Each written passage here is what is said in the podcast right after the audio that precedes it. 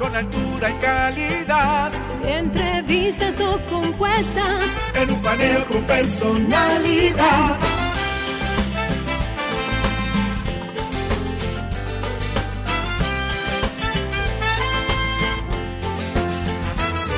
Un paneo con habilidad, encuentro e interrogatorio. Un paneo con agilidad, para lo importante y notorio.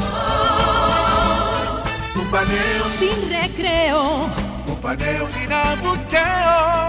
Un paneo en su apogeo. Paneo, paneo, paneo.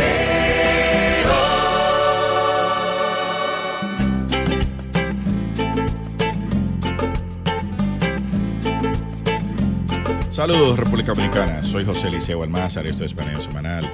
Dando, como siempre, en primer lugar, las gracias a Dios por permitirnos estar aquí con ustedes y a ustedes por concedernos el siempre grato honor de escucharnos en esta Sol 106.5, de vernos en YouTube, en nuestro canal Paneo Semanal y en el canal de Sol 106.5, así como de seguirnos también en nuestras redes sociales, Paneo Semanal. Saludando como cada sábado a mi hermano y compañero de mil batallas, Luis José Polanco. Muy buenos días, Eliseo, y muy buenos días a todos nuestros queridos y amables teleoyentes que nos dispensan el favor de su audiencia, como todos los sábados, de 10 a 12 meridiano, en este, su programa Paneo Semanal.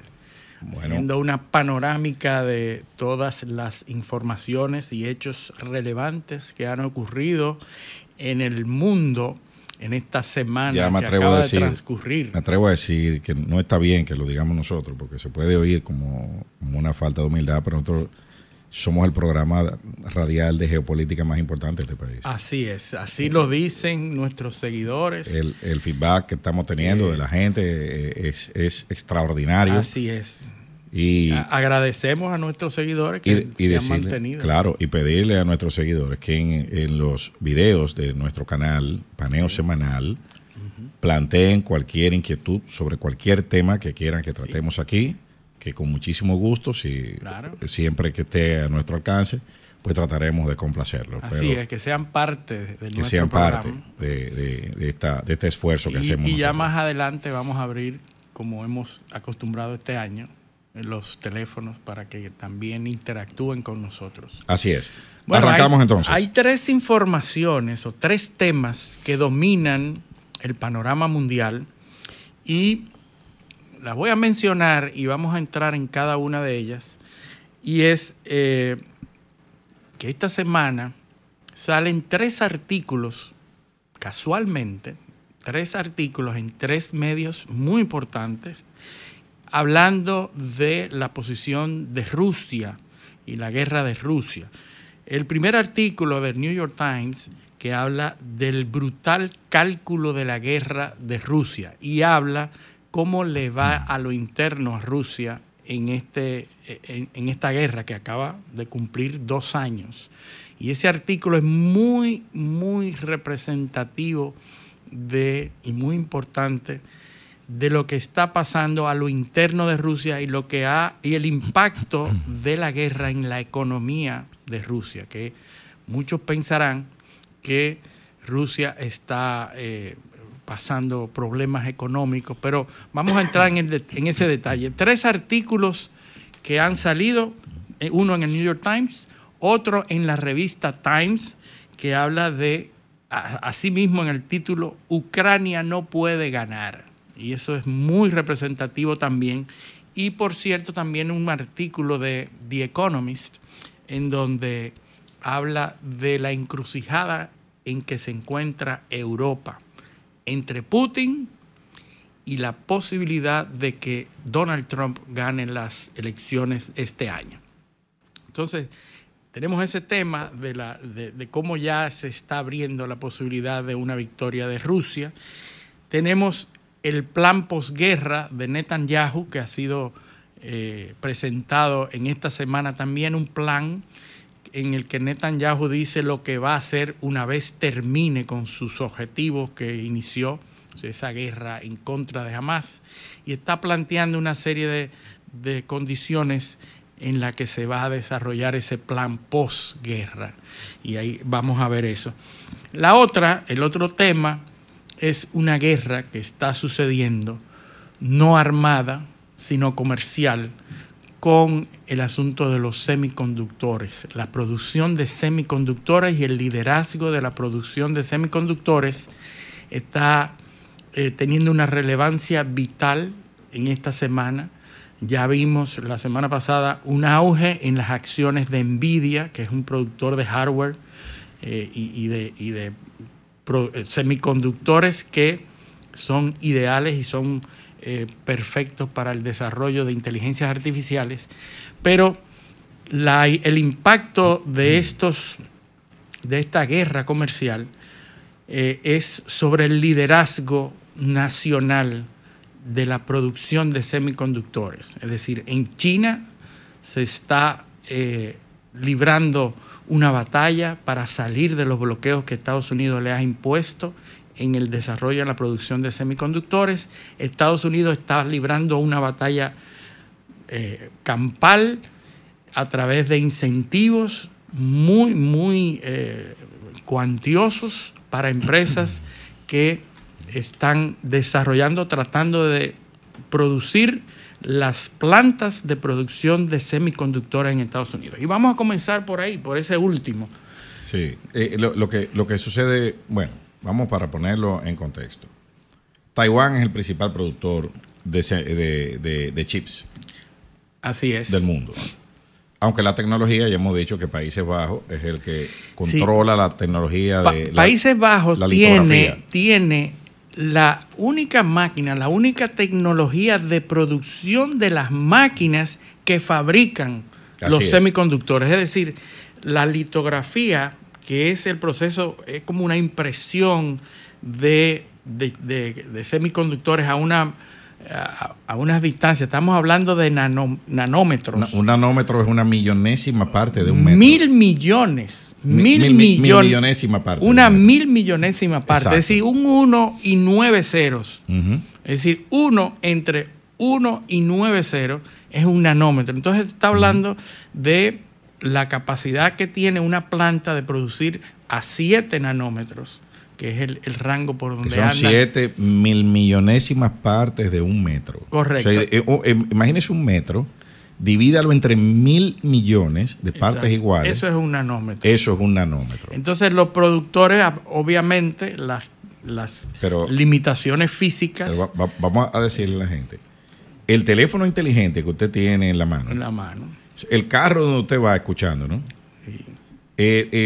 Todos los aparatos, las tablets donde juegan sus hijos, la consola, todo tiene chips. O sea, los semiconductores, los circuitos.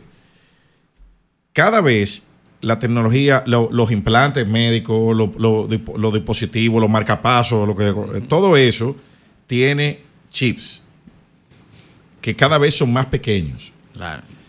O no necesariamente más pequeños, sino que tienen más funciones, necesitan más capas. Operar más capas en un espacio limitado. Por eso hacemos mención de la ley de Moore. Uh-huh. La ley de Moore es un tecnólogo que en algún momento dijo y predijo que la capacidad o la cantidad de transistores que se iban a poner en un espacio, en un chip, iba a duplicarse cada 2 años. Es decir, la ley de Moore se ha venido cumpliendo de los 1950, 60, 70 hasta la fecha.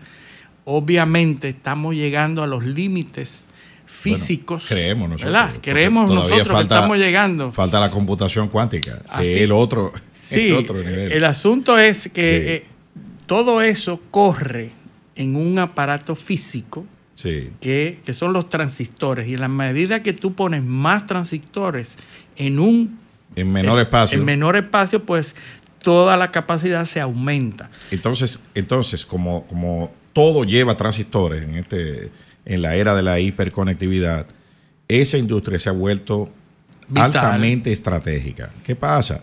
Que Taiwán es el líder mundial. Y Taiwán estamos, yo creo que ante los últimos años de que Taiwán sea considerado, o de la configuración actual de Taiwán. Sí, sí. La China. El Estado con dos binacional. No, ya, bueno, el principio ya prácticamente aceptado por la comunidad internacional es una China, dos sistemas. Dos sistemas. Entonces, cada vez más Taiwán se encuentra, vamos a decir, yo no voy a decir aislada, pero bajo ese esquema de la comunidad internacional. Ya solamente hay menos de 10 países ya que tienen relaciones diplomáticas bilaterales con Taiwán. Entonces, ante ese avance de los chinos que analizamos aquí hace unas cuantas semanas cuando se produjeron las elecciones de Taiwán, donde el partido pro-chino obtuvo más de un 30% de los votos, más de un tercio. Sí, aumentó. Decíamos, es muy probable que en el futuro los chinos logren electoralmente revertir el tema, el estatus especial que tiene Taiwán ahora y que no haya que invadirlo. Claro, por eso recuerda que Xi Jinping en su convención del partido, claro, hace unos años, cuando cumplió 100 años, sí, prometió, y eso fueron sus promesas de campaña, prometió la vuelta a la patria. No, que está en el documento de Taiwán. En el documento estratégico del gobierno chino, a propósito de los 100 años, uno de los postulados es la reunificación total del territorio. Sí, sí.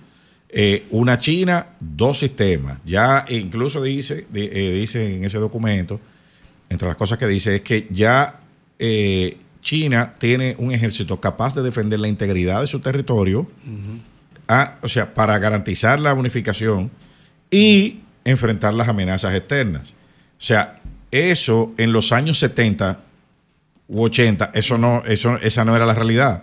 Claro. O sea, ellos dicen, ahora ya nosotros tenemos esto y seguimos con nuestro propósito. Ese es uno de los... La integridad territorial. Entonces, viendo eso, los Estados Unidos y el resto del mundo está viendo que es inminente que China tome el control de ese territorio y, por ende, de esa capacidad industrial.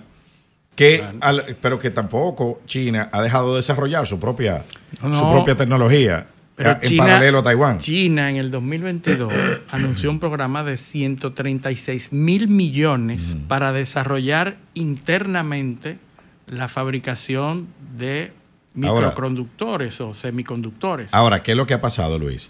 Que Occidente, para tratar de frenar el avance chino, le ha puesto una serie de sanciones que bloquean el acceso a esa tecnología de punta. Se lo facilitan a Taiwán, pero no a China. Una impresora de esa litografía que mencionamos hace unos minutos cuesta más de $100 millones sí, por unidad.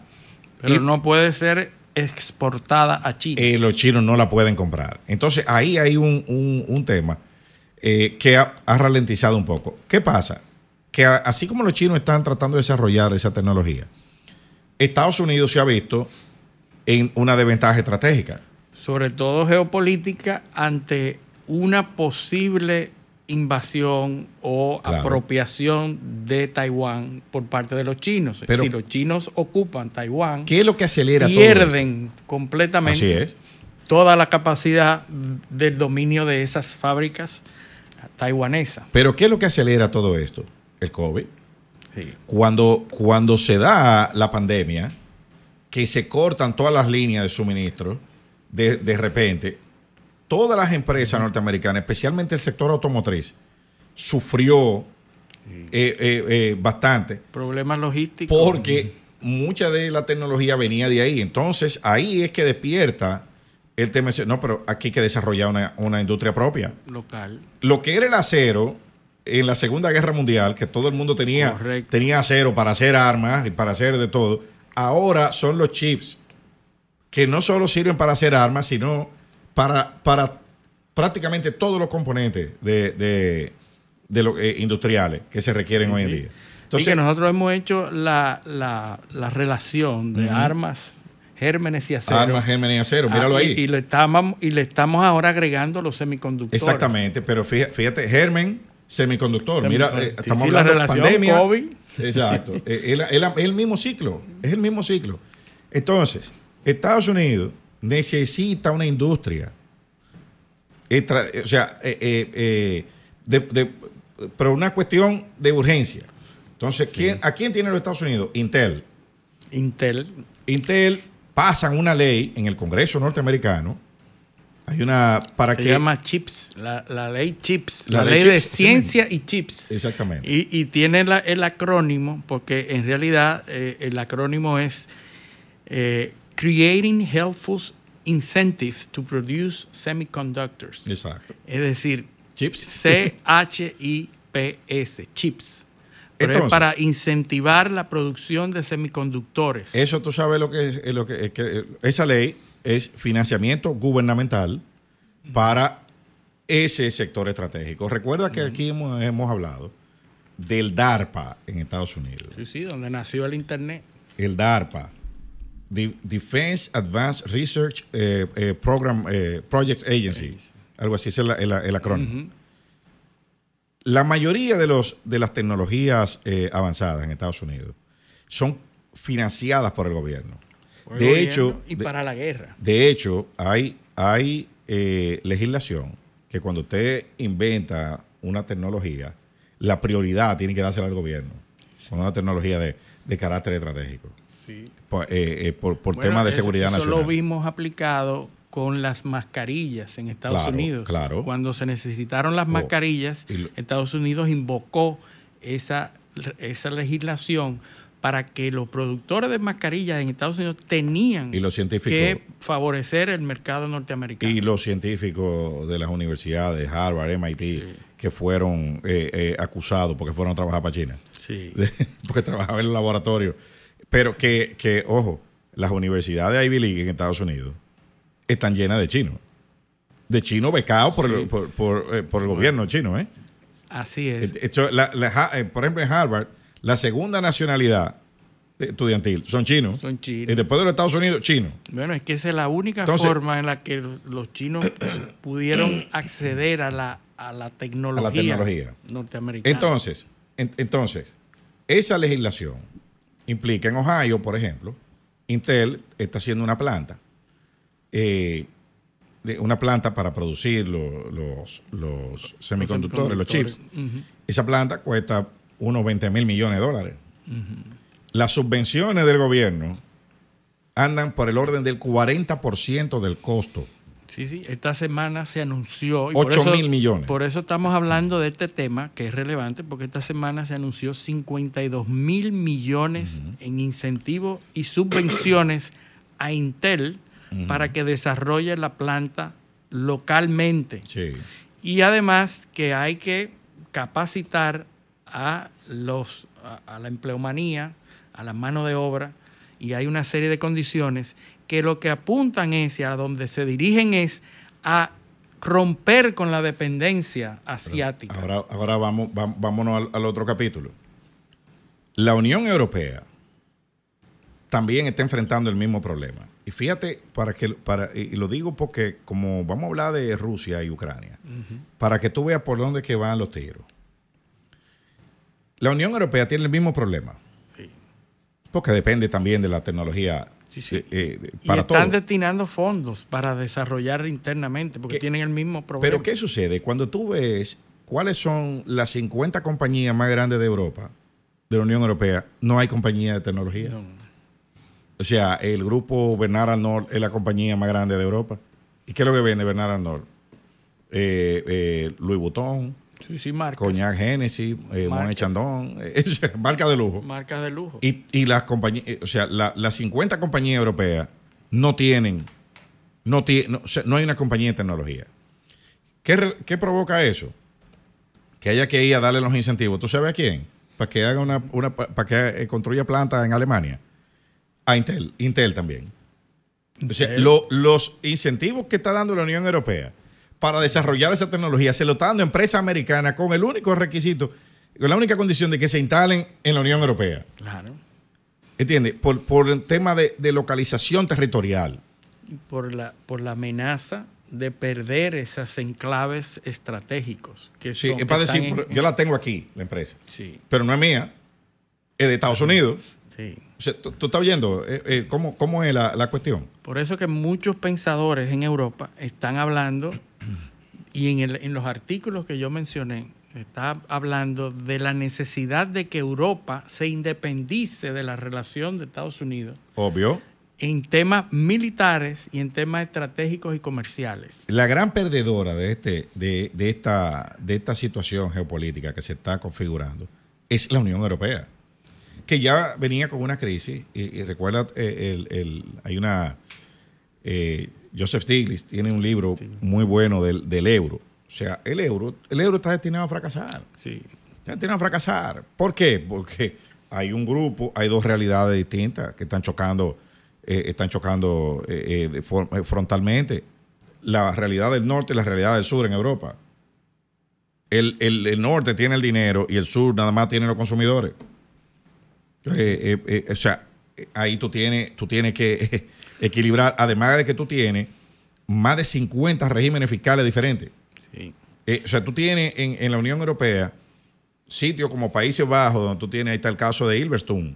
Hilversum es un territorio en Países Bajos donde la tasa... ¿Es un paraíso fiscal? Claro, la tasa fiscal es de un dígito o menos. Sí.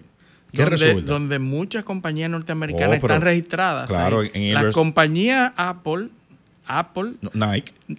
La cabeza de la compañía Apple, que es la que mantiene las propiedades intelectuales, que son las que ganan. Claro. Las que tienen la propiedad intelectual de las tecnologías que usa Apple fuera de Estados Unidos. Están fuera de Estados Unidos en esa demarcación de Países Bajos. Y en Jersey Island, y donde Lewis Hamilton tenía el yate en Chipre. O sea, todos esos territorios están en la misma zona. Así a pesar de que Chipre no es miembro de la Unión Europea. Tú decías del euro. Imagínense la posición de fuerza que está perdiendo el euro si el dólar está en un proceso también de cuestionamiento ante el surgimiento de los BRICS, que proclaman una nueva moneda internacional. Y la pérdida de la capacidad de maniobra monetaria que tienen los países de la Unión Europea. Por eso Inglaterra nunca se metió. Sí. Dejó la libra esterlina. Sí. Porque la capacidad de maniobrar a través de la política monetaria que tiene cada estado es lo que le permite lograr ciertas ventajas competitivas. Entonces, viendo ese escenario, en el tema de los transistores, los semiconductores, se plantea entonces una nueva situación de vulnerabilidad para la Unión Europea, que no solamente ya tiene problemas en su sistema de producción de alimentos, problemas de seguridad. Sí. O sea, vimos como esta semana, creo que fue Dinamarca, que anunció la transferencia de toda su reserva de piezas de artillería a Ucrania. Bueno, tienen un problema estratégico porque no... Lo que estamos viendo, yo creo que en sentido general es una... Es un revertimiento de la globalización. Claro. Se está revirtiendo la desconstrucción de la globalización. No me parece que sea una desconstrucción total, sino un replanteo de las bases de la globalización. Sí. Y la falla sobre todo de los esquemas de globalización. ¿Por qué se unen los países? Para buscar garantía, seguridad y conveniencia. Sí. Pero el sistema global, por ejemplo, de protección de derechos fundamentales, está colapsado. ¿Y por qué yo digo que está colapsado? Porque no ha sido capaz de reaccionar ante lo que está pasando en Israel. En Israel, ¿no? O sea, ante la mirada de todo el mundo. Hay contradicciones. No ha sido capaz de reaccionar. Cuando se plantea una resolución en la ONU, Estados Unidos la bloquea. Sí. Pero entonces, al mismo tiempo, sale Estados Unidos a decir que no aprueba el tema de los asentamientos irregulares. ¿Entiendes? Sí. O sea, tú tienes un juego... Una dualidad y una falta... Y mientras tanto siguen matando gente ahí. Sí. Entonces... Una falta de herramientas de la comunidad internacional para responder ante cosas que todo el mundo repudia.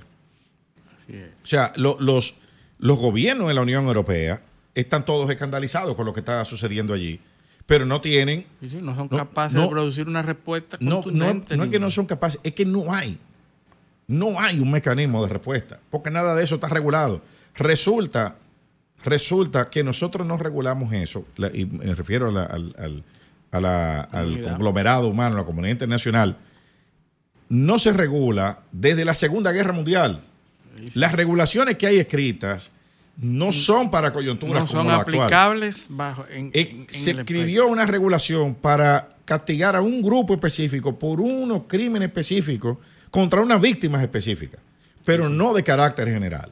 Y ahí es donde está el gran problema ahora, que nos atrapa esta coyuntura sin ningún tipo de instrumentos para manejarla. Pero tenemos que irnos a nuestra primera pausa. Vámonos a la pausa. Esto es Paneo Semanal, no le cambien.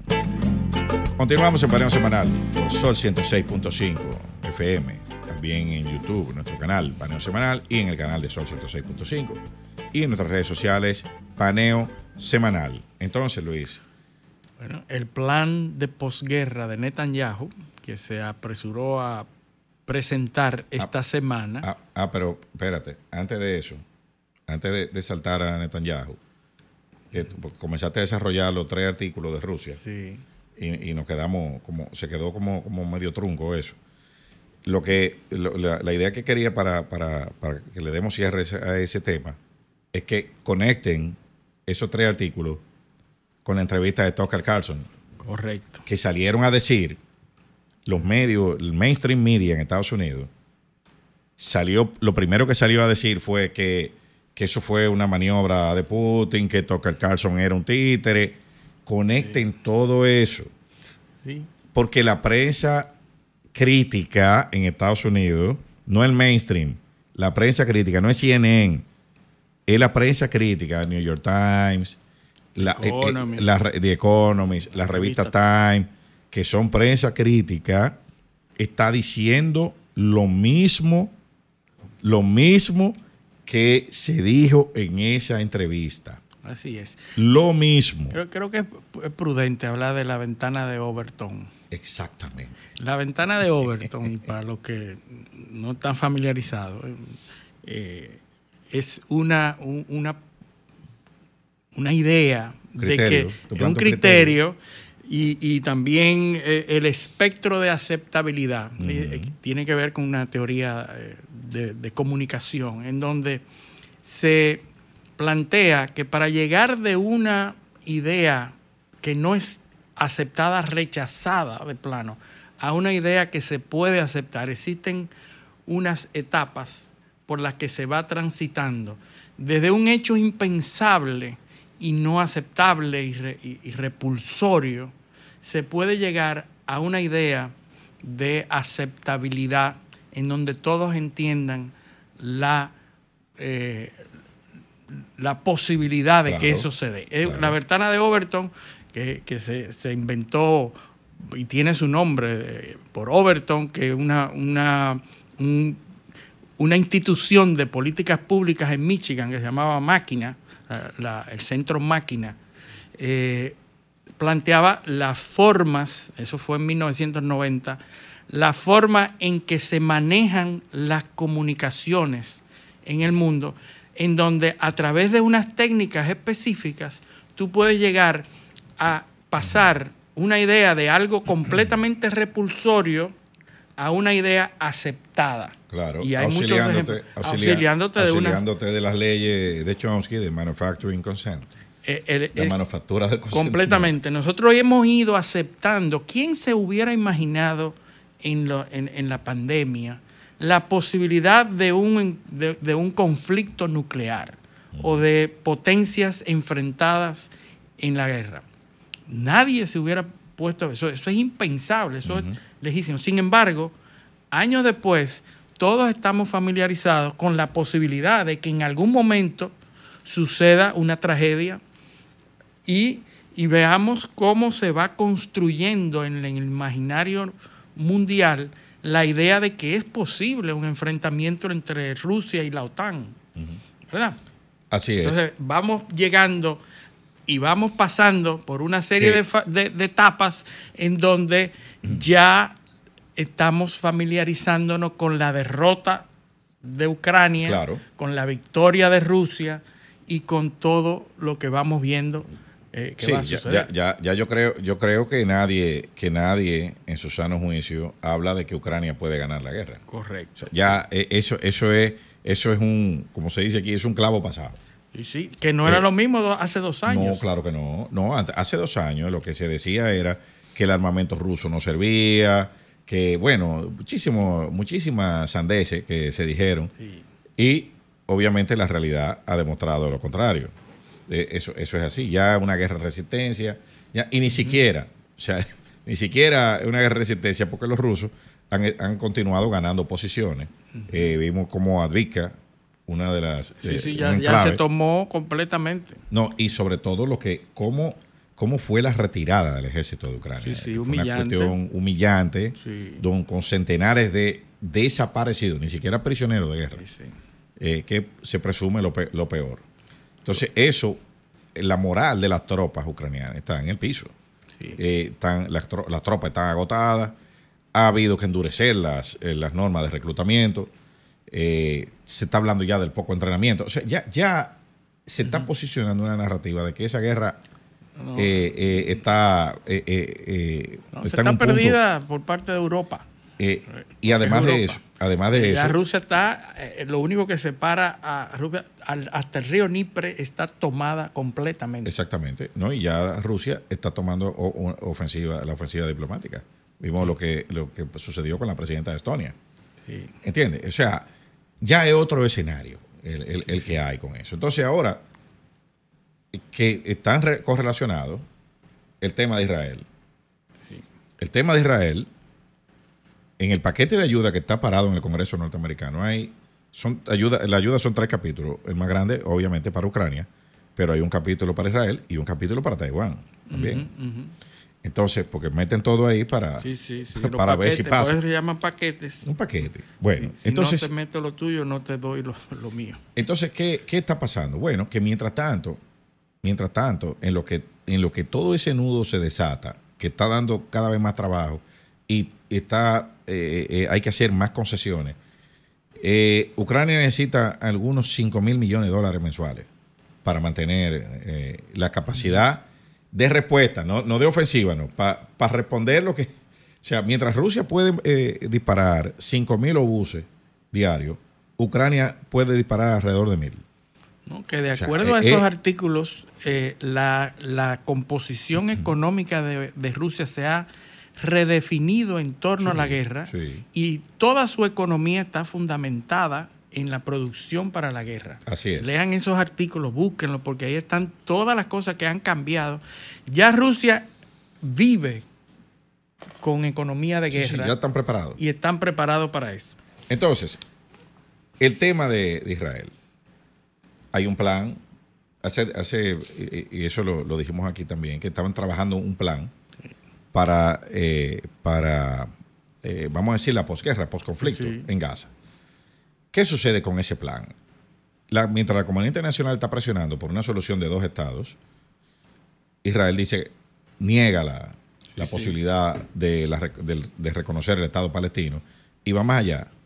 Dice que la seguridad, o sea, que van a permanecer, el plan incluye la ocupación del territorio. Bueno, primero la reconstrucción. La reconstrucción de Gaza, los asentamientos palestinos ahí, pero la seguridad la controlo yo. Exacto. Es decir, Israel controla toda la seguridad de la zona. Si yo te dejo enjaulado, sin internet, sin luz, sin agua, como yo quiera. Sí. Y además tengo tropa ahí adentro, que no la tenía antes. Sí, o sea, la idea de 2 estados es imposible bajo esa condición. No existe, porque uno de los requisitos para que exista un Estado es el monopolio del uso de la violencia. Y no solo eso, ¿con quién? ¿Cuál es tu interlocutor? Porque tú lo que tienes son población palestina, pero tú no tienes una institución... Que con quién negociar. Probablemente la Autoridad Nacional Palestina, más o menos. Bueno, que ya se pronunció, la Autoridad Palestina se pronunció y rechazó. Exactamente. Es decir, no hay. Igual que todo el mundo árabe. Sí. Todos sus aliados. Pues, por ejemplo, los saudíes fueron muy enfáticos, diciendo que no solo eso, no solo piden como requisito sine qua non el reconocimiento de 2 estados, sino que las fronteras vuelvan a la línea del 67. Sí. O sea, que eso significa entregar a Jerusalén a Jordania. Sí. ¿Tú estás entendiendo? Donde están todas las embajadas... Inviable. Eso, donde hay muchísimas embajadas, incluyendo los Estados Unidos. Y la República Dominicana, que está ahí también. Sí, ya cambió. ya nos metimos en esa moda. Argentina también se metió, ahora Milei cuando fue allá, dijo que también iba a Jerusalén. Entonces, esas son posiciones irreconciliables. Sí. Mientras tanto, ¿qué está pasando en el estrecho de Mandeb, en el Golfo de Adén? Siguen los hutíes atacando. Igualito. Hundieron un petrolero inglés. Inglés, sí, con bandera verde. Porque, o sea, los hutíes solamente con disparar un cohete al día, ya. Sí. O sea, con tú disparar un solo cohete ahí, tú sigues con el tráfico marítimo prácticamente cerrado. Eliseo, es que uno piensa los conflictos militares como si fuera Hollywood. Ajá. Nosotros pensamos que salen los marines, los SEALs, y resuelven la situación. Pero esos son miles de kilómetros cuadrados de conflictos inmanejables. Estados Unidos anunció junto a Reino Unido que iban a enviar, que iban a garantizar el tránsito, y no ha sucedido. Ajá. Estados Unidos ha mandado tropas, ha mandado portaaviones, ha mandado todo, y no han podido detener a los hutíes en los ataques a la flota mercante que pasa por ahí. Pero no han podido. Nosotros, Yemen, para que, señores, volvemos a decirlo, Yemen es del tamaño de Francia. Sí. Prácticamente. Es un país de 530.000 kilómetros cuadrados, 528.000 por ahí, 7.000. De los cuales, o sea, es el país número 49 en el mundo. Tiene centenares de kilómetros de costa. El área que controlan los hutíes es como el 40% del país, más o menos. O sea, estamos hablando de más de 200.000 kilómetros cuadrados. Sí, la mitad de Francia. O sea, ¿tú estás entendiendo? Es la mitad de Francia. Sí. Es una cuestión... Eso es incontrolable. ¿Qué ejército tú necesitas para controlar eso? No, tú necesitas decenas de miles de personas. Y necesitas ocupar. No te basta con una flota aérea. Porque además los puntos desde donde salen esas incursiones aéreas son limitados. Exactamente. Entonces tú lo que tienes, bueno, un portaavión, un destructor, que tú puedes, apareció una, y va de lo de barata. Pero tú no puedes controlar todo eso. De hecho ahí hay presencia militar norteamericana. Sí. ¿Y qué ha pasado ahí? Nada, siguen los ataques. Sí. Siguen los ataques. Entonces, eso por un lado. Estados Unidos obviamente está evitando la confrontación directa con Irán, sí, que también está actuando. Es otro peligro. Actuando, claro. O sea, los respetan porque saben que son una potencia. Que está supliendo de armas no solo a los hutíes, a los rusos también. Claro. Tú tienes, por ejemplo, actores en esa región de la península arábica como Qatar. Sí. Qatar es enemigo de los saudíes. Sí. Pero los saudíes son socios de los que están al lado de Qatar, que son los Emiratos Árabes Unidos. O sea, es un rompecabezas difícil de armar. Sin embargo, todos están coincidiendo en exigir que la solución al tema de Israel implique el reconocimiento de dos estados, incluyendo Irán. O sea, Irán, los saudíes, Qatar, Emiratos Árabes Unidos, Yemen, todos están de acuerdo en que hay que reconocer el Estado palestino. Bueno, gente que son enemigos están de acuerdo en eso. Sí, hasta los aliados. Y hasta los mismos aliados. Claro, ese es el discurso. Bueno, Biden, Francia, Estados Unidos hablan de dos estados. Obviamente. Entonces yo veo, ¿qué pasa? Que la supervivencia de Netanyahu depende de mantener esa postura radical. Porque Netanyahu está auxiliado, está anclado en el ala ultraortodoxa. Sí. Es el presidente de ideología de extrema derecha, pudiésemos decir, para aplicarlo ahí. Donde una de las bases de apoyo más grandes que él tiene son los colonos en los asentamientos en Cisjordania, que son colonos que actúan al margen del derecho internacional, sí, que hace un par de semanas fueron sancionados un grupito de 2 o 3 por el gobierno norteamericano, que se volvió a pronunciar esta semana contra esos asentamientos. que están operando al margen de toda la regulación. ¿Entiendes? O sea, es que es un panorama complejo que se parece mucho al de Ucrania, donde Zelensky tenía que hacer elecciones ahora en marzo y no la va a hacer. Bueno, en este 2024 hay elecciones en la India, hay elecciones en Rusia, en Ucrania, en Estados Unidos. Pero el caso de Ucrania, crítico. O sea, tú le vas a seguir dando miles de millones de dólares a un país donde ya el poder entra en una situación de facto. Sí. Donde ya hubo que quitar al comandante de las Fuerzas Armadas. Sí. O sea, el panorama no es tan fácil. Y entonces, en una coyuntura de un liderazgo muy debilitado en Estados Unidos, dividido y debilitado. Y como dice The Economist, Putin y Trump, fíjense la encrucijada en que está Europa y yo diría el mundo entero. Claro. Entre Putin y Trump, ¿cuál de los dos más impredecibles? ¿Cuál de los dos más radicales? Y con una ideología antieuropea. O sea, ya no lo ven. Estados Unidos no ve a Europa como un socio. Sí. Ya lo ve inferior. Así es. O sea, lo que era una relación de reciprocidad entre iguales, ya no es así. Eso es complicado. Ya eso no es así. El panorama, la verdad, que se ha complicado bastante en el mundo. Y ahorita más adelante vamos a hablar de un tema divisivo en Estados Unidos, que es el tema de Alabama. Por eso lo vamos, porque los in vitro. Es una expresión política que hay ahí. Sí.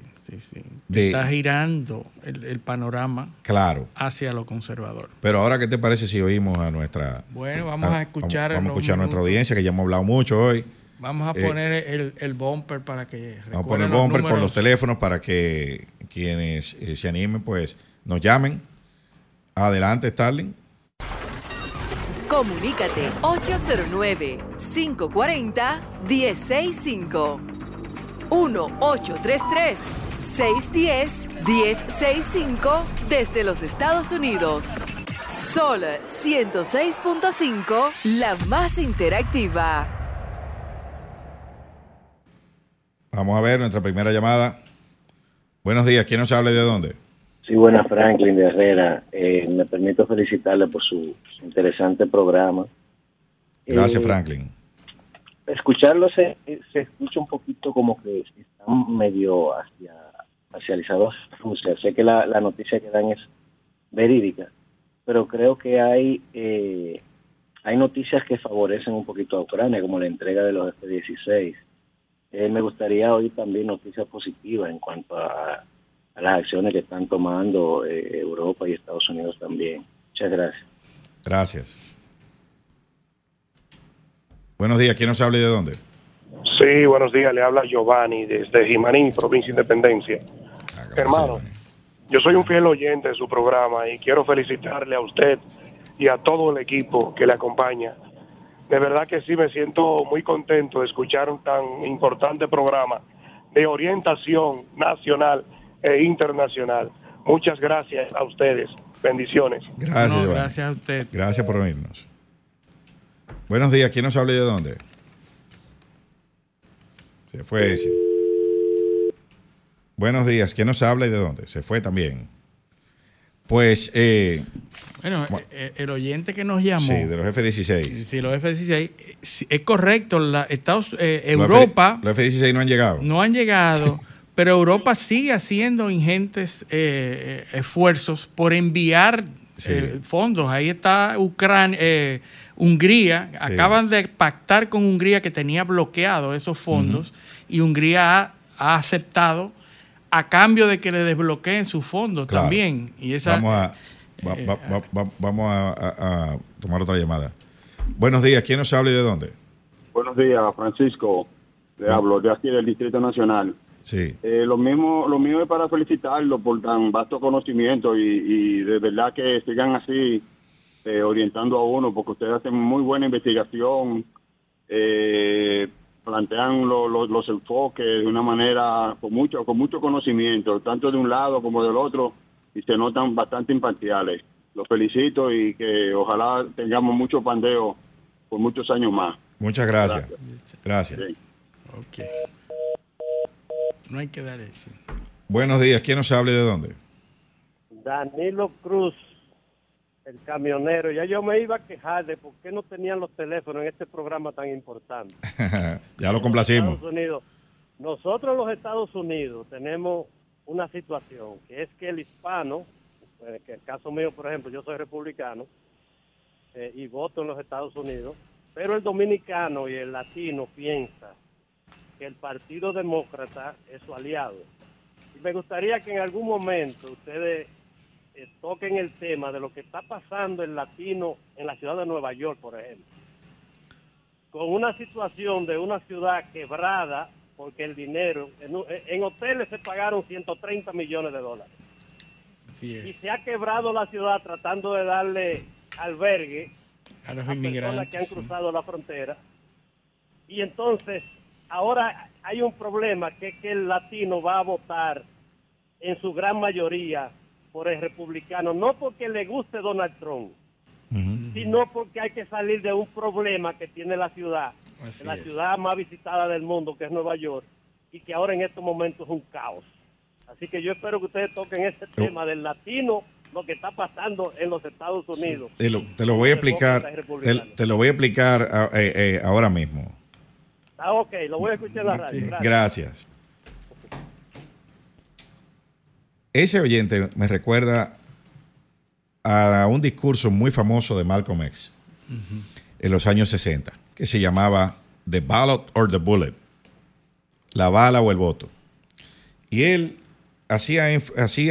enfatizaba en ese momento en la situación de los afroamericanos, cuando iban al sistema, cuando estaban en una casilla de votación en los Estados Unidos.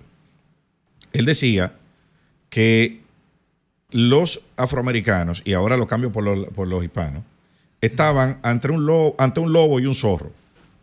Uh-huh. El lobo tenía una cara feroz y le daba miedo, pero el zorro tenía una expresión como si se estuviera riendo y lucía amistoso. Sí. Entonces, él decía que los dos estaban dentro de la caja de votación.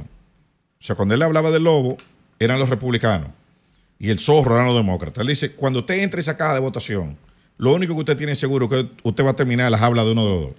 Así es. En la mandíbula de uno de los dos. Eso es lo que pasa en Estados Unidos. Ahora, como los hispanos son la primera minoría, son ellos los que están en la posición, donde estaban los afroamericanos en ese momento. Están entre un lobo y un zorro. Sí. En cualquiera de los dos escenarios van a terminar en la mandíbula de uno de los dos. Así es. ¿Qué pasa? Que el tema de la inmigración es un tema que tiene implicaciones constitucionales en los Estados Unidos. Es una crisis por la que está atravesando los Estados Unidos ahora mismo. ¿Qué pasa? En Estados Unidos, el aparato de ley fundamental, que es la Constitución, con respecto a ese tema, data de la posguerra civil. En las enmiendas de reconstrucción, que fue la enmienda de la 10ª hacia adelante, que se empezaron a votar después de 1865, está la enmienda de nacionalidad, que me parece que es la enmienda 14. No recuerdo bien. Sí, que dice que todo el que nace en Estados Unidos es norteamericano y que ningún estado puede menoscabar esos derechos con leyes particulares. Ahí que comienza todo este problema. Comienza ahí. Ahí comienza la gente a irse a parir allá. Bajo una situación de estados que se están uniendo. No, porque tú sabes por qué. Del estado de la Unión, para que esos estados tuvieran una legislación era para única. Que los afroamericanos que nacieran en Estados Unidos fueran ciudadanos también. Sí. Eso era, no había problema de migración. Por eso el Yusoli en Estados Unidos es automático, es sin restricción. Pero bajo unas condiciones con ese objetivo socioeconómicas que el aparato productivo se basaba en eso. Después de eso comienzan las diversas crisis, pero para irnos a lo que ha desencadenado todo esto, en la administración de Barack Obama se adopta la operación Streamline, que es lo que provoca todo esto, que crea una red de tribunales y de centros de detención privado en la frontera de Estados Unidos. Para atenderlos ahí. Para atenderlos ahí. ¿Por qué? Porque, ¿qué pasa? Hay una jurisprudencia de la Suprema Corte de Justicia norteamericana, que es el caso Kim versus DeMoore. Ese caso lo que te dice es que los inmigrantes ilegales representan peligro de fuga automático. O sea, no le toca fianza, uh-huh, ni otra medida para garantizar su presencia. Entonces, ¿qué pasa? Cuando aumenta el flujo de inmigrantes, los centros de detención se llenan. Uh-huh. Entonces viene, bueno, pero la gente que está en peligro no podemos devolverla. Claro. Entonces tú vas y dices, bueno, no, yo tengo miedo, a mí me van a matar en mi país. Dices, bueno, pero aquí no, aquí tú no cabes. Así. Y no te podemos poner meter preso. Entonces, vamos a soltarte. Sí. Y ahí comienza, y esa voz se comienza a extender en los países latinoamericanos y se llena la frontera de gente intentando cruzar. Como ahora. Que hay una crisis. Porque la noción de miedo en el sistema es amplísima. Tú le puedes tener miedo desde una pandilla criminal, sí, hasta un policía. Sí. En los países latinoamericanos, tú solamente haz un relato. Una situación económica. Exacto, refugiados económicos. Hay muchísimos, sí, porque el derecho internacional es bastante ambiguo en eso. Sí, ¿y qué resulta? Bueno, que ahora hay un problema de seguridad. Ahora este mes de marzo va a salir el informe anual de la Comunidad de Inteligencia de los Estados Unidos. Uh-huh. El del año pasado identifica la inmigración ilegal como una de las 5 amenazas a la unidad interna, a la estabilidad interna de Estados Unidos. Es una frontera donde tú estás devolviendo más de 2 millones de encounters. Sí. O sea, eso son encuentros con gente. Pero lo que el oyente manifiesta es forma en que cada estado responde a eso. Obviamente, porque ahora viene la autonomía de cada estado. Uh-huh. Nueva York. Por eso hay estados como la Florida y Texas que se manifiestan de manera diferente, obviamente, a California y Nueva York. Porque la seguridad fronteriza es una cuestión federal, pero las leyes locales aplican para los otros ámbitos. Por ejemplo, el estado de Nueva York controla quién entra por su puerto, por su aeropuerto, pero por la frontera con New Jersey no hay manera. No, o sea, hay otro esquema. Sí, pero los inmigrantes que están entrando por la frontera están siendo desplazados a los estados porque es un tránsito interno. A los estados demócratas que lo están aceptando, ¿verdad? Y el estado de Nueva York, un estado tradicionalmente demócrata, está aceptando inmigrantes. Obviamente, porque eso se instrumentalizó políticamente. Correcto. Cuando usted llega al aeropuerto de Nueva York, JFK o a La Guardia, la migración que la hace el gobierno federal. Sí. Pero después que usted cruzó esa puerta, ya es el estado. El estado de Nueva York es responsable suyo. Sí.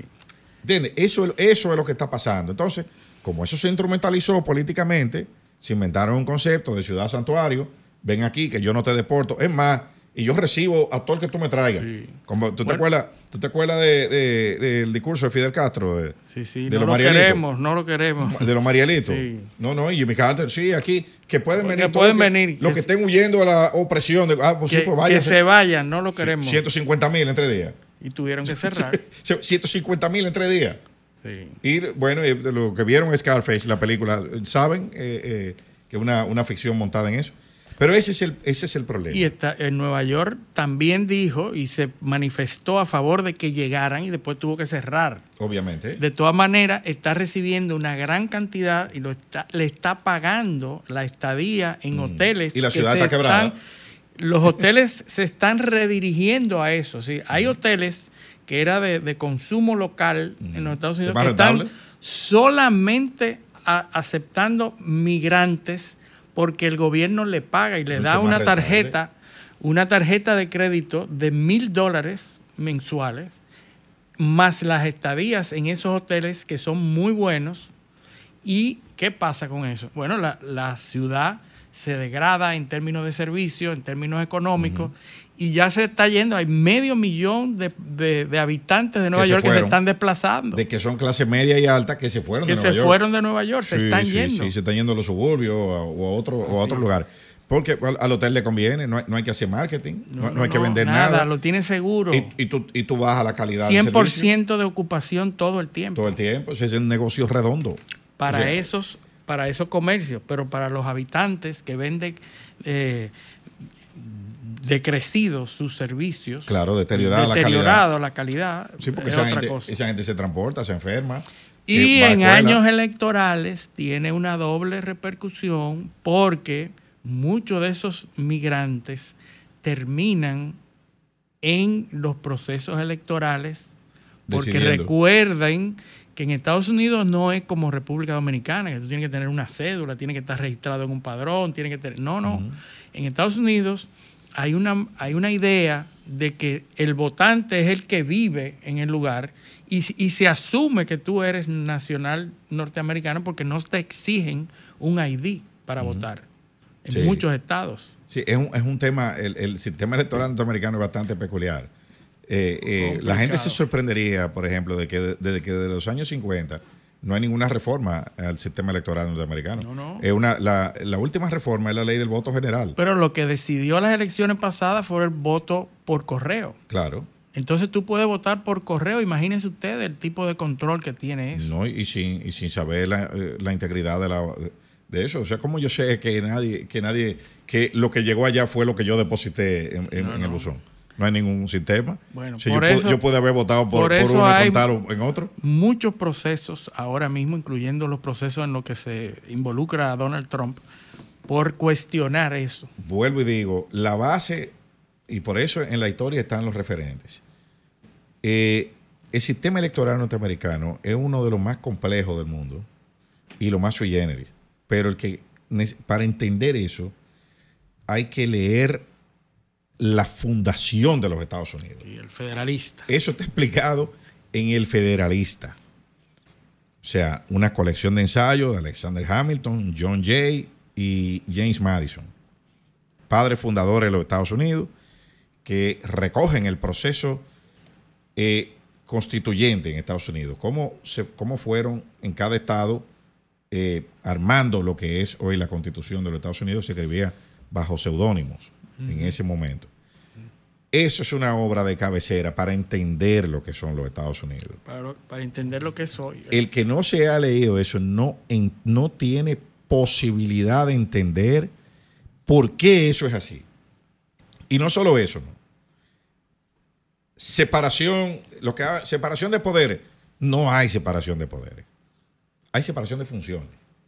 Porque todos los poderes abrevan del mismo sitio, que es el Estado. Y la soberanía popular.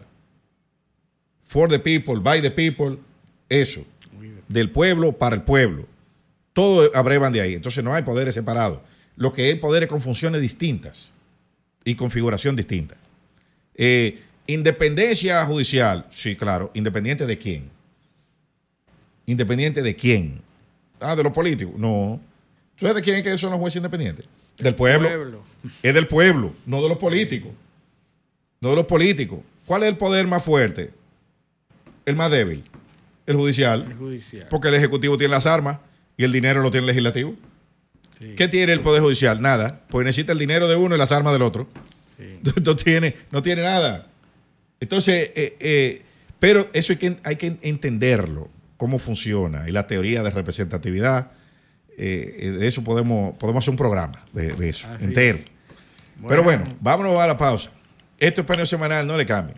También en YouTube, en nuestro canal, Paneo Semanal, y en nuestras redes sociales, Paneo Semanal. Bueno, como cada algunos sábados, tenemos a Rafael Valdivieso aquí, que vamos a hablar un poco de deporte. Deportes, y de la parte interesante de los deportes, la parte numérica, la sabermetría. Bienvenido, Rafael. Bienvenido. Buen día, Luis José, buen día, Eliseo. Esto es Paneo Semanal, pero vamos a tomarnos la licencia para hacer un paneo mensual y anticipado del mes de marzo, un mes en el que convergen muchos eventos deportivos de gran importancia, con el inicio del Campeonato Mundial de la Fórmula 1, la continuación de la fase final de eliminación directa de la Liga de Campeones de la UEFA y también el inicio de la temporada de Grandes Ligas. Muchas cosas en marzo, ¿eh? Uh-huh. Además de otros eventos que no suscitan tanta atención del fanático local, pero que también forman parte de la agenda. La NCAA y el basquetbol. Sí, la locura de marzo, el March Madness también. De la NCAA. Entonces, comenzando con el campeonato mundial de la Fórmula 1, que arriba a su 75ª edición, tenemos que la Fórmula 1 arriba a otro campeonato donde se debate si Red Bull podrá continuar con su hegemonía, y en la primera carrera se celebrará el próximo fin de semana del 29 de febrero al 2 de marzo en Bahrein, y la siguiente carrera, la segunda carrera, será en Arabia Saudita. Algo que, viendo la dinámica también del programa, puede generar bastantes noticias sobre cómo esas tensiones geopolíticas alrededor del área pueden afectar esas carreras. Interesante. Una particularidad sobre la primera carrera del calendario es que apenas será la 75ª carrera que se celebra un sábado. Y eso debido a que la carrera siguiente en Arabia Saudita, de celebrarse domingo, como es la dinámica usual de una carrera de Fórmula 1, hubiese coincidido con el inicio del Ramadán. Ajá. Entonces, como esa carrera se adelantó al sábado 9 de marzo, en Arabia Saudita, el reglamento del Campeonato Mundial de la Fórmula 1 establece que la separación entre carreras debe ser como mínimo una semana. Entonces, de haberse mantenido la carrera de Bahrein en el próximo domingo, no hubiese ese espacio de una semana que establece el reglamento. Por lo tanto, las dos primeras carreras se van a celebrar sábado. Algo atípico para el campeonato. Y hay que ver cómo impacta eso en los ratings. Particularmente en ese tema, es algo interesante porque se le presenta esa necesidad de hacer ese cambio, pero también es una oportunidad para la Fórmula 1 tantear cómo sería un fin de semana en esa configuración, de jueves a sábado en vez de viernes a domingo, como usualmente se realiza. Y viéndolo también de cómo compite con otros eventos que también se presentan domingo, es una oportunidad interesante para la Fórmula 1 y cómo manejarlo de ese piloto con el mercado del mundo de los islamitas, o sea, sí, de los musulmanes, que es bastante, al parecer, es bastante lucrativo. Sí. También avanzando en el calendario y viendo también cómo se ubicarían las carreras, para el que no esté familiarizado, la Fórmula 1 se celebra alrededor de todo el mundo desde el mes de marzo hasta diciembre. Es un campeonato largo, de bastantes viajes y con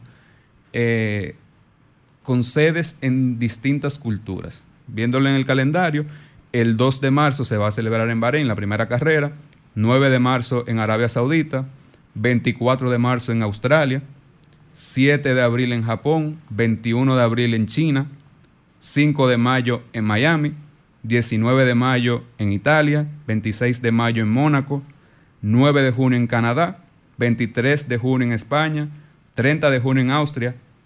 Ya hemos viajado prácticamente todo el mundo. Sí. El mundo entero. 7 de julio en Reino Unido, 21 de julio en Hungría, 28 de julio en Bélgica, 25 de agosto en Países Bajos, 1 de septiembre en Italia, 15 de septiembre en Azerbaiyán, 22 de septiembre en Singapur, 20 de octubre en Estados Unidos, 27 de octubre en México, 3 de noviembre en Brasil, 3 de noviembre en Estados Unidos de nuevo en Las Vegas, 1 de diciembre en Qatar y 8 de diciembre en Abu Dhabi, en los Emiratos Árabes. ¿Y cómo hay sedes fijas o eso se sortea cada X tiempo como la UEFA? Sí, los promotores de la carrera, vamos a decir que presentan el proyecto y firman contratos con la Fórmula 1. Vamos a decir, hay carreras que están garantizadas hasta el 2033, por ejemplo. Y cada cierto tiempo renegocian el contrato. Los términos del contrato, ya sea de en qué momento del campeonato se va a celebrar en esa sede, dependiendo ya sea de condiciones del tiempo, del clima, ya sea también de cuestiones culturales de dónde encaja y dónde sería más factible celebrarlo durante el año, y así van renegociando. Y eso nos ofrece, particularmente la Fórmula 1, y conectándolo con el tema geopolítico, de cómo esas potencias petroleras y de gas natural se han insertado en el mundo del deporte y nos plantea que las primeras dos carreras se van a celebrar en el Medio Oriente y las últimas dos carreras del campeonato también se van a celebrar en el Medio Oriente. E inician y terminan en el mundo árabe. Así es.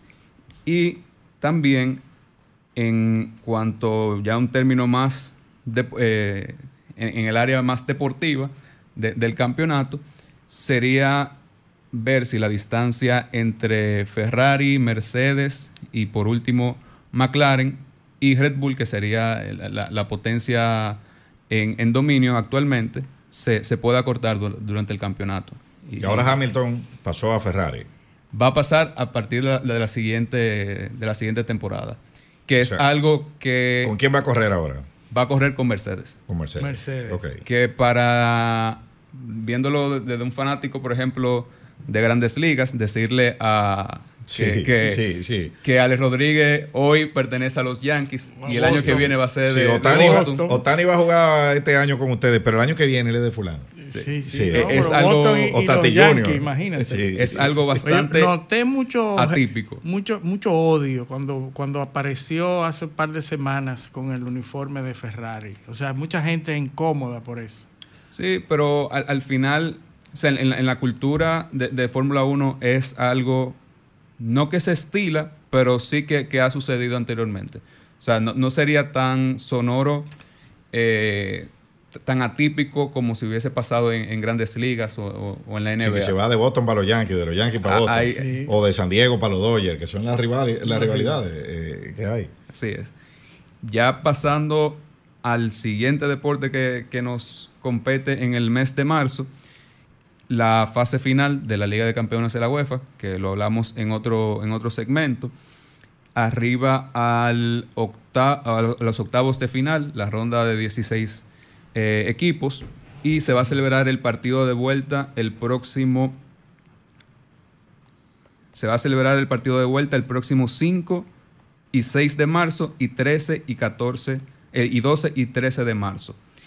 En las historias a seguir en ese torneo sería el avance de los rivales o de los favoritos. Sí. Bayern Múnich, Manchester City, Real Madrid, Barcelona, ver si se puede configurar una fase final de cuartos de final interesante entre esos enfrentamientos, y el sorteo para los cuartos de final y la semifinal se va a celebrar el 15 de marzo, dependiendo de cuáles avancen en los próximos partidos. Los favoritos tienen las mismas posibilidades, todos. Está equilibrado. Está equilibrado. En ese caso, vamos a decir que los sorteos, primero se celebra la fase de grupos, avanzan a la fase final de eliminación directa, y ya luego, en los octavos de final, hay ciertas restricciones en los enfrentamientos.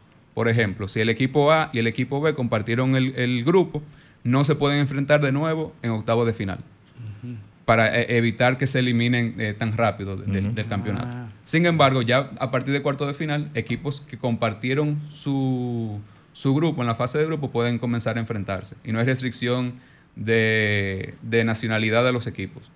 Por lo tanto, se puede generar una llave, un bracket, que no necesariamente esté compensado en nivel, uh-huh, sino que pueda haber un equipo que tenga... ¿El bracket tiene cuántos equipos? ¿4? Serían en cuarto de final, serían 8 equipos. 8, exacto. Entonces puede estar desbalanceado. Okay. Y también generar una oportunidad para que un equipo de los llamados Cenicienta puedan avanzar hasta un eventual final. Sí, un muerto, como dicen. Cenicienta. Sí. Y la fanaticada dominicana, ¿por dónde se inclina en términos afectivos de esos equipos? Vamos Real a decir Madrid. Que por la influencia de la migración española, Madrid y Barça, y también por sus éxitos deportivos. Serían los dos equipos Madrid más, y el Barça, más seguidos. Y por último, al deporte que más nos compete, la vitilla. La temporada de Grandes Ligas se acerca, uh-huh, y un tema bastante importante y forma parte de la estrategia de Grandes Ligas es la globalización del deporte. Ellos han apostado a que ya tienen, vamos a decir que una cuota de mercado bastante sólida en los Estados Unidos, también la tienen en la República Dominicana, también la tienen en México, pero van a seguir apostando a ampliarse. Y por ejemplo, solamente este año Grandes Ligas va a jugar su partido inaugural en Seúl, en la República de Corea, en Corea del Sur, entre Dodgers y los Padres de San Diego. También van a jugar el partido de exhibición aquí en el Estadio Quisqueya, entre los Tampa Bay Rays y... Pero el de Seúl es inaugural, sí. Vale para el calendario. Forma parte del calendario. Exhibición. O sea, también va a jugar la serie en la Ciudad de México, entre los Astros de Houston y los Rockies de Colorado. Claro. Y se van a ir de nuevo a Europa a jugar una serie en Londres, en Inglaterra, en Reino Unido, entre una rivalidad bastante interesante entre los Mets de Nueva York y los Phillies de Filadelfia. Sí, ese será interesante. Los Mets contra los Phillies. Y son parte del calendario, no son exhibiciones. En el caso de la serie de México, de Londres y la serie de Seúl, la serie inaugural, son partidos del calendario de temporada regular. Eso tiene que ir muy conectado con los ratings del Clásico Mundial de Béisbol.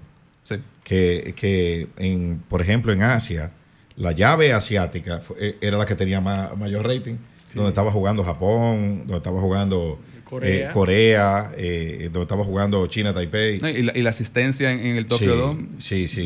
Eso va directamente conectado. Y el otro, la otra serie, que es la de México, ¿quién va a jugar? Houston. ¿Dónde está Houston? En Texas. Texas está lleno de mexicanos. O sea que eso es lógico. Entonces, el objetivo es económico, básicamente, y de expansión, porque... De conectar con el público.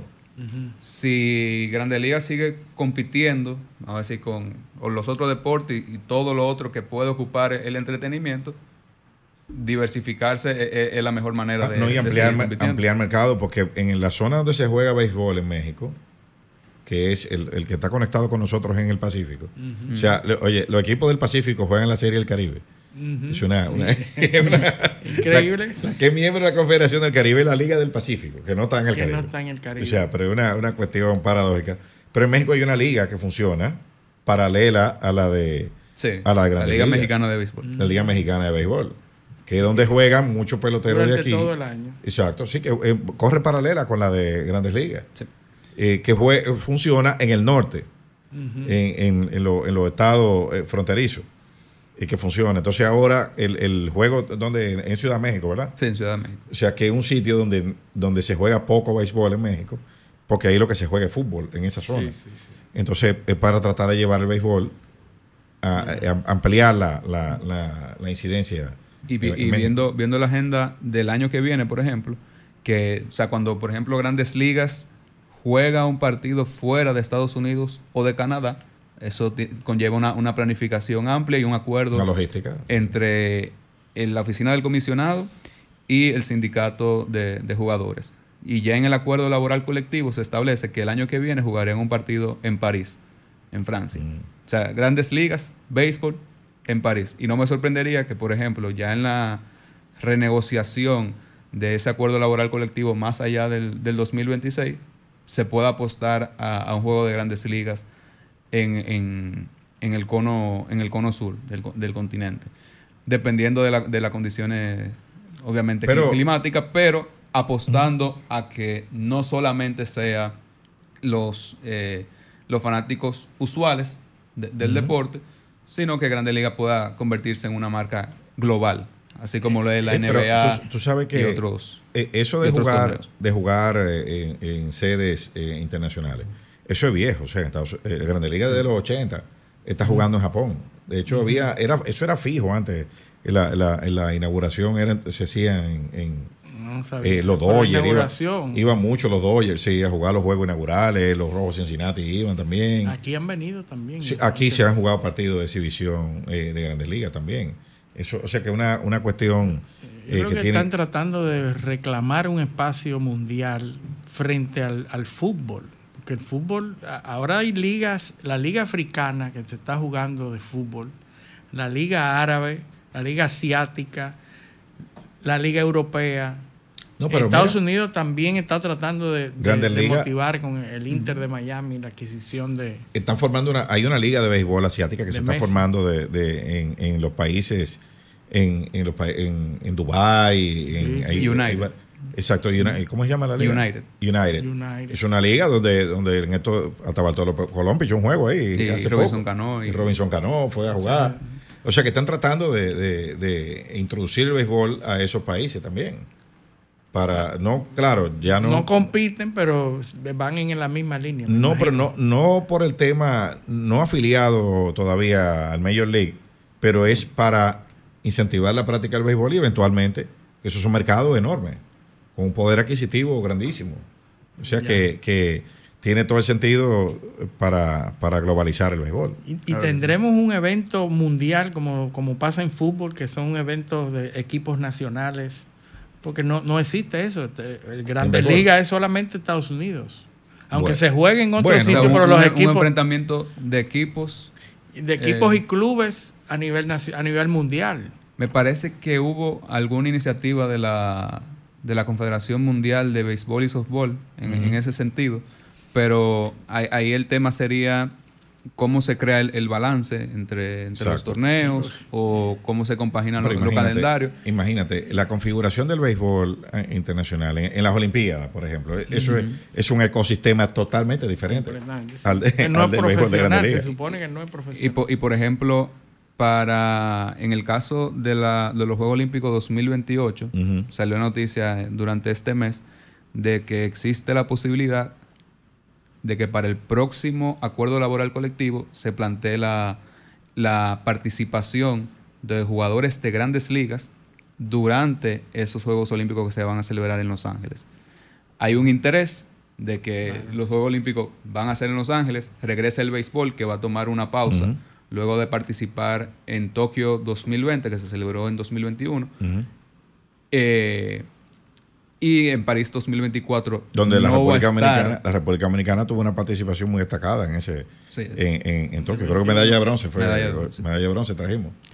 Y puede haber esa participación profesional en un torneo que no goza de ese nivel o ese prestigio.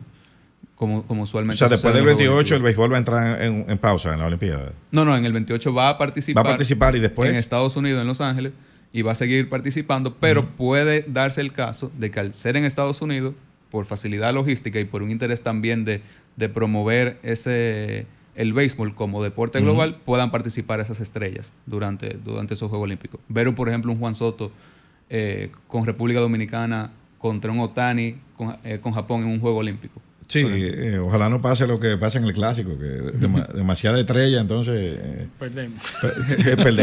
Porque el béisbol es un deporte de equipo, tienen que jugar juntos y practicar, y la estructura del Clásico y de esos torneos. No se puede usar el Ventú en eso. Porque... No, tú traes gente que son, como dicen los peloteros, son caballos, o sea, que son tipos que con calidad probada, tú sabes. Por ejemplo, en el Clásico tú tenías superestrellas ahí que no pudieron integrarse porque es que la fecha, o sea, hay muchos factores. Probablemente en la Olimpiada les puede ir mejor porque las Olimpiadas son en verano. Sí. Y es cuando el pelotero está en su máxima producción. Entonces, pues ya tiene la cantidad de turnos. ¿Se haría una pausa en el béisbol de Grandes Ligas? No le prestan los jugadores. Se lo prestan, pero imagínate un equipo que está peleando. Bueno, sería en sustitución, se plantea la posibilidad de que sea en sustitución del fin de semana de Juego de Estrellas. O sea, no se pausaría durante el Juego de Estrellas y se le permitiría pausar el calendario y jugar en los Juegos Olímpicos. Okay. Sería ese reajuste en el calendario. Y lo de los jugadores puede haber compensación económica porque... El Juego de Estrellas tiene un atractivo económico para los jugadores. Los jugadores le pagan. O sea, el que se queda seleccionado, el Juego de Estrellas le dan un bono. Una historia a seguir, y se conecta con un segmento deportivo anterior, sería si Grandes Ligas va a lograr mantener la audiencia que pudo cautivar a partir de los cambios en las reglas, del reloj de picheo, de los virajes a primera base... la base más grande, todo lo que atrajo esos cambios, ver si se va a poder mantener tanto en asistencia a los estadios como en visualizaciones a través de redes sociales y a través de televisión o servicio de streaming. Ese es uno de los temas principales para este campeonato.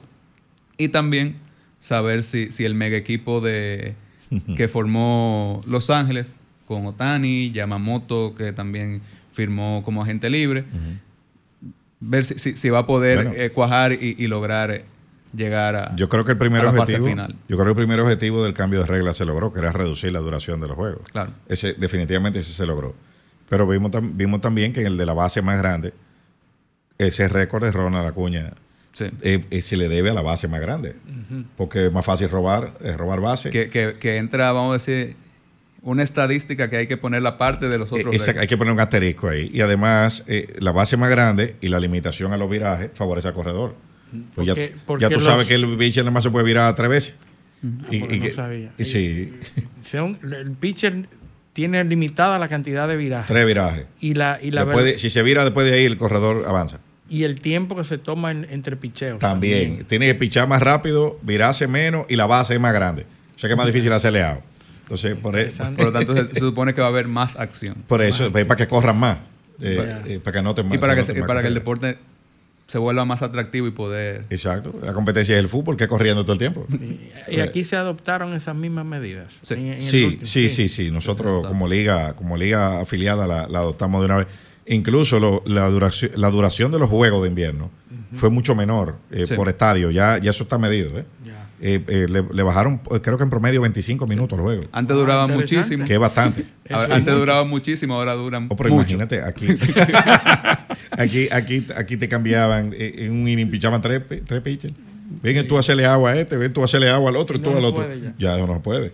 Y también el tiempo entre cambio de inning era irregular y se pudo normalizar. Y 20 virajes para primera. Eso es una cuestión increíble.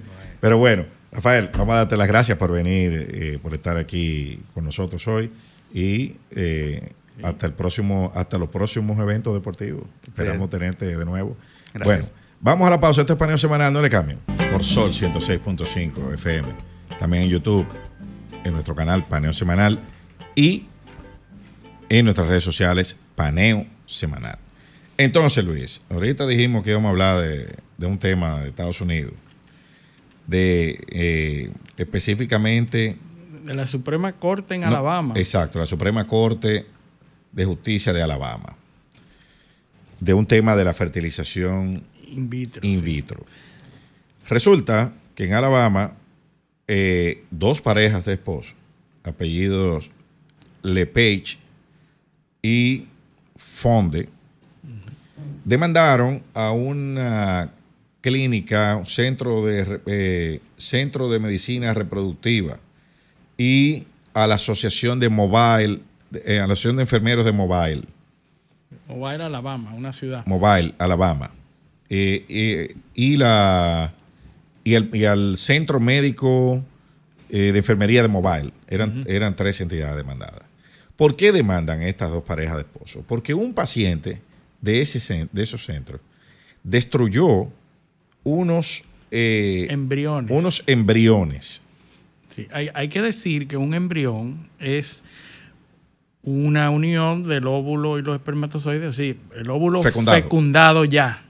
Cuando ya el óvulo está fecundado, los procedimientos de fertilización utilizan varios óvulos fecundados para hacer una fertilización. Entonces, cuando uno falla, pues tienen el otro hasta que germina, hasta que tienen éxito, ¿verdad? Entonces, los embriones ya fertilizados se guardan. Y hay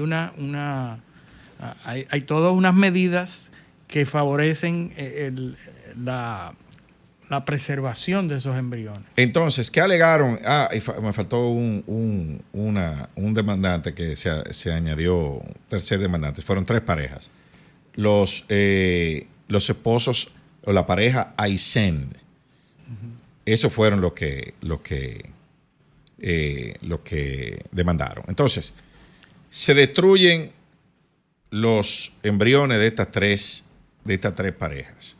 Y ellos demandan al centro por violación a un estatuto de protección de niños en Alabama. Sí. La conceptualización de que un embrión es una vida en potencia, ¿verdad? Uh-huh. Ese estatuto castiga la muerte de niños por medios humanos, o sea, uh-huh, para proteger, un estatuto de protección de menores. Esa demanda es rechazada y va escalando, sí, hasta que llega a la Corte de Apelación de Alabama, que devuelve el expediente a la Corte de Apelación, o sea, la Suprema Corte devuelve el expediente a la Corte de Apelación, pero está tuyendo que hay que juzgarlo, o sea, que constituye un tema de daño a un niño. Sí. Obviamente, dándole el estatuto de niño a un embrión. A un embrión. ¿De dónde lo destruyen el embrión? De un área donde está congelado el nitrógeno. Uh-huh. ¿Entiendes? Claro, nitrógeno. Entonces, como sustancia que produce para preservarlo. Criogénica. Ahora, ¿cuál es el problema de eso? Que eso detiene en Alabama, que es uno de los estados más pobres de Estados Unidos, dicho sea de paso, en donde alrededor del 7% de las parejas tienen problemas de fertilidad. Sí. 9% de los hombres, 11% de las mujeres. Y hay que ver la composición también de la población. Obviamente afroamericanos. Ese es otro tema. En su mayoría, pobres. Sí. ¿Entiendes? Que son los que más necesitan reproducción asistida. Y son los que han sido objeto de mayores campañas, uh-huh, de control de natalidad. Exactamente. mira por dónde vamos, mira las implicaciones que eso tiene. Entonces, ¿cuál es el problema? Que ahora los centros que trabajan con fertilización in vitro están parando sus programas hasta tanto haya una definición legal del tema. ¿Por qué? Porque puede ser, la sentencia es insuficiente para establecer un criterio. ¿Por qué? Porque se refiere a estos tres casos, uh-huh, o a este caso, solo a este caso. Y no hay un criterio, una pauta general. Pero el miedo es que ese precedente se utilice en otros casos dentro del mismo Alabama, uh-huh, y que entonces se constituya en una jurisprudencia de uso general. Sí. Es difícil que eso llegue a la Suprema Corte de Justicia norteamericana porque se trata, el fuero de competencia de cada corte, que de cada Suprema Corte sobre la interpretación de sus propios estatutos, uh-huh, es un fuero soberano. Uh-huh. O sea, no choca, no entra. Es estatal. Cada Suprema Corte estatal tiene la potestad de hacer su propia interpretación de su propio estatuto estatal. Claro. Aquí no se está legislando, o sea, no es una ley, es una. No es constitucional. Es una cuestión. Es una cuestión de que cae dentro de la soberanía de cada estado, los sistemas judiciales de cada estado. Por eso cada estado tiene su ley con respecto al aborto, por ejemplo, uh-huh, diferente. Y hay estados que son más estrictos en la aplicación de las leyes pro y anti-aborto. Texas, por ejemplo, que tiene una diferencia con respecto a muchos otros estados sobre lo que constituye un aborto. Aquí caemos de nuevo en la trampa de la conceptualización. Sí.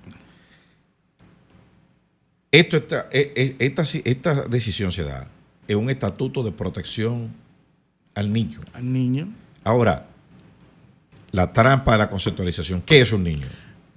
Ahí quedaría establecido que es cualquier producto entre la concepción y 8 semanas después. Porque el embrión, lo que se está hablando es que un embrión que constituye desde la fertilización o lo que sería la concepción por medios naturales. Y la vida se protege desde el momento de la concepción. Correcto, dice la Constitución de aquí, dominicana. Ahora, la concepción ya está demostrado que no es un momento. Uh-huh. Ya comenzamos mal. Sí. Desde el momento de la... ¿Cuál es el momento de la concepción? Sí. No se sabe. No se sabe. Ya nosotros acabamos de aterrizar una nave en la Luna, otra vez esta semana, y todavía la mujer, para determinar está embarazada, le preguntan cuál es su última menstruación y comienzan a calcular. O sea, no hay un momento exacto de la concepción. Bueno, ahí comienza el problema. Un concepto acordado. Obvio, porque, pero no es científico. Pero científico hay que ver, porque si tú puedes determinar, digo, en el caso de la fertilización in vitro, es cuando tú logras introducir un espermatozoide dentro de un óvulo. Uh-huh. Y a partir de ese momento... No introducir... Es cuando se da el fenómeno, no cuando, porque a veces se introduce y no logra. No se logra. ¿Entiendes? Es cuando se da el proceso de mitosis celular que se da ahí. Sí, es cierto. Es cuando se da eso. Es cierto. Ahí es que hay concepción. Sí. Pero entonces dicen unos médicos, porque oyendo las dos campanas, porque esto puede implicar, esto puede tener graves implicaciones o implicaciones importantes, no necesariamente negativas. Ese es el temor que existe entre los conservadores y los dicen unos médicos, dice, pero tú le estás otorgando derechos a un ente microscópico. Sí. ¿Tú estás oyendo? Le estás otorgando no derechos, sino los mismos derechos. Los mismos derechos que a un niño. Que a un niño, a un ente microscópico que no tiene posibilidad de sobrevivir fuera de un medio, o del medio de natural, que es la madre, o de un medio artificial. En este caso, no fue para un medio artificial, porque era congelado con nitrógeno que estaban. Sí, sí. Lo que se hizo fue que lo decongelaron y se lo destruyeron. Sí. Entonces, la otra inquietud que eso plantea es, en la fertilización in vitro, es que el método es fecundar varios huevos. Uh-huh. Y producir varios embriones e implantar uno. Sí. O implantar dos o tres para que alguno se desarrolle. Entonces, que fue... ¿Tú recuerdas que cuando trajimos al doctor aquí? Sí, Monte de Oca. El doctor Monte de Oca que nos dijo, el problema es que hay muchos embriones guardados. Sí. Muchos óvulos fecundados guardados que son remanentes del proceso, y que se necesitan para... Y que no hay un protocolo de disposición. Eso que dijo el doctor Monte de Oca hace como un año que lo trajimos aquí, míralo ahí ahora. Sí. En una decisión judicial. ¿Cuáles son las implicaciones? Bueno, en el estado de Alabama ahora va a tener implementar una serie de medidas protectoras para que no se destruyan o guardarse en otro estado. Exacto. Porque ya en Alabama está determinado que los cuidados con los que se tienen que guardar esos embriones son los cuidados similares a los que se tendría que utilizar para preservar la vida de un niño. Eso implica gastos y infraestructura completamente diferente y mucho más cara. Uh-huh. El peligro y lo que se está hablando ahora es que las parejas que necesitan este procedimiento van a tener que pagarlo mucho más caro o irse a otros estados. Ese es el gran problema de jugar con estos conceptos. La religión woke está jugando. ¿Qué llama el cientista francés Jean-François Brownstein? Escribió un libro que se llama La religión woke. Uno de los pilares de la religión woke es el ninguneo del cuerpo humano. Sí, no. O sea, tiene todos los elementos compositivos de una religión. Él dice que es una religión. Sí. Que es una religión que se está dando en los centros de pensamiento científico, que son las universidades. Y con el mismo fanatismo que las más grandes, importantes religiones. Y la cultura de cancelación. Sí. O sea, es una... El primer pilar, uno de los pilares más importantes de la religión woke, de Jean-François Brownstein, el libro está en Amazon, lo pueden comprar, es precisamente el tema del tratamiento al cuerpo humano. Sí, sí. O sea, yo no estoy supeditado a nada biológico. Ni biológico ni científico. Nada biológico. El que usted es varón, usted lo que usted quiera, no está atado a la biología. La biología sí. Es secundaria aquí. Ahora un niño es lo que yo quiera, que es un niño. Sí. ¿Entiendes? O sea, eso es una manifestación más de lo que es ese pensamiento. Cuando usted lee la sentencia, que está en el New York Times, está la sentencia, está el enlace, tiene unas 150 páginas. Cuando usted lee la sentencia, los votos que hay ahí, donde hay uno de los jueces que dice, bueno, es que Dios quiso. Sí. O sea, tú estás oyendo. Sí. Una de las críticas es que se menciona a Dios para la justificación de una sentencia judicial. Sí. Está, no una vez, no. Está mencionado más de 20 veces ahí, sí, en esos votos. Entonces, cuando usted ve eso, que en pleno siglo XXI, en la era de la mayor ilustración de la humanidad y de los mayores avances en el pensamiento y de la libertad y del desarrollo del pensamiento humano, te buscan esas justificaciones para imponer cosas como esa.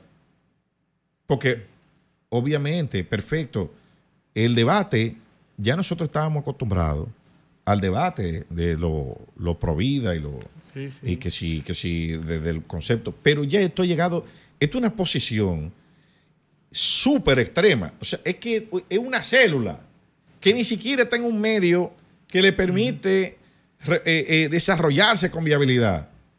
Ya le vamos a dar el mismo tratamiento que a un niño. O sea, vamos a aplicarle una ley que está hecha para niños que ya existen. Sí. ¿Tú estás entendiendo? Claro, y ya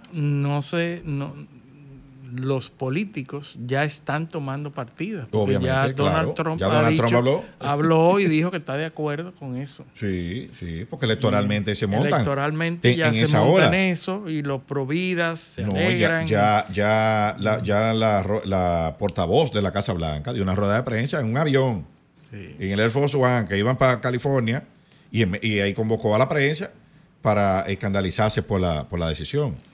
Sí, lo que nos sorprende es la convivencia de conceptos como ese y otros tan diferentes dentro de la misma sociedad norteamericana. Sí. ¿Verdad? Porque están conviviendo.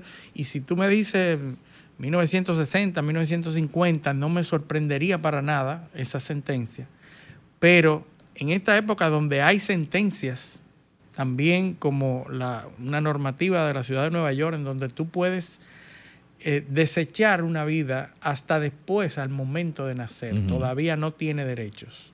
Uh-huh. Entonces, la normativa que permite que una persona aborte justo después de dar a luz, y otra, como la de Alabama, participando en este medio, en esta vida, o sea, en este momento histórico, cohabitando en este mismo tiempo, y tú te das cuenta la diferencia que hay, que es representativo de la radicalización que existe y la polarización que existe en los Estados Unidos. No, porque es que no hay mediante. No hay. No, o sea, no hay una posición ideológica lógica.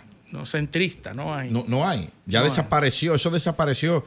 Y eso es lo que explica la religión woke. Sí. Fíjate que ese tratamiento de religión, una religión no admite el postulado contrario. De hecho, y sobre todo, algo que es más castigado, por ejemplo, el cristianismo, al hereje se le convierte. Porque el cristianismo y el islam también son religiones proselitistas. Sí. Y por eso que tienen tanto problema. Hay que buscar. Si tú tienes que captar armas. Sí. Ahora, más que la herejía que está contemplada, pues si tienen que captar alma, es porque no creen convertirlos. Sí. El hereje se le convierte. Pero hay otra cosa que está más castigada que la herejía, que es la apostasía. Sí. El que estaba aquí, que se fue para allá después. Sí, el apóstata. Peor. O sea, el que se convirtió y después renegó todo. Es peor. Y eso es lo que los woke, lo que tratan es de considerar como apóstatas a los científicos y a los pensadores. Sí, pero no lo llaman ni científicos ni pensadores, sino personas insensibles. Personas... No, sí, porque Pues claro, pues lo degradan. Sí, lo degradan moralmente. Lo degradan moralmente. Es un el enemigo. Es un enemigo. La concepción del enemigo. El enemigo no es igual que yo, es inferior. Y por lo tanto, los derechos que yo tengo no se aplican a él, no se le aplican. Sí, el pensamiento binario. Exacto. Entonces, todo eso son manifestaciones de este tipo de cosas. Ahora, y en los minutos que nos quedan, un fenómeno que tenemos que analizar. Hay una baja en los precios de la cocaína en el mundo. Terrible. Y eso está desestabilizando políticamente a los países latinoamericanos. El caso de Costa Rica. Ecuador. Hay que recordar que Ecuador se dolarizó hace unos años, claro, ¿verdad? Claro. ¿Cómo sobrevivimos los países latinoamericanos durante la pandemia? Porque emitimos moneda, uh-huh, y esa moneda se dio en incentivos, y esos incentivos dinamizaron de alguna manera la economía. Y algunas la dinamitaron. O sea, la recalentaron, pero sobrevivimos porque pudimos emitir moneda. Claro. Porque pudimos poner en funcionamiento moneda. Ecuador no pudo. Uh-huh. La única forma que Ecuador logró es atraer capitales, porque como no podía emitir dólares... Ecuador es la plataforma ideal, hay dólares y tú estás dentro de la producción de cocaína más grande del mundo. ¿A quién atrajo Ecuador? Lo que era Panamá antes, ahora es Ecuador. Ahora, Ecuador atrajo a carteles. Claro. Y atrajo a carteles durante la pandemia que se establecieron en Ecuador, que fue el elemento que permitió que Ecuador pudiera sobrevivir sin poder emitir. Ahora hay una escalada de violencia en Colombia, que han vuelto los sicarios, y hay una reconfiguración del tablero en Latinoamérica que puede tener implicaciones políticas. Eso se puede llevar hasta gobierno. Completamente. Ahora, por la desestabilización del esquema de seguridad. Es que han deprimido los precios porque se ha reducido la demanda. ¿Tú sabes por qué? Porque ahora hay drogas sintéticas. El fentanilo. Que son más baratas. Y la capacidad de producción de la cocaína ha mejorado y obvio, se ha eficientizado. Pero también, donde tú producías 5 kilos, ahora puedes producir 50 kilos con tecnología. Y la capacidad de transporte también se ha incrementado. Pero también el mismo fenómeno que provocó el auge de la cocaína, que fue el bajo volumen de transportación, es lo que tiene el auge del fentanilo. Es que en un bulto tú llevas... Todavía es más eficiente transportar. Una cantidad de fentanilo que te da para suministrarle a una ciudad entera en un bultico. Ya tú no necesitas un avión, tú no necesitas nada de eso. En Europa se ha decrementado un 60% el precio de la cocaína. Así están las cosas en el mundo. Pero ya llegamos al final. Ya está nervioso allá, nos está haciendo señas. Y queremos agradecerle a nuestros teleoyentes su sintonía y pedirles que con el favor de Dios nos acompañen el próximo sábado en otra edición de Paneo Semanal. Hasta entonces. Sol 106.5, la más interactiva. Una emisora RCC Miria.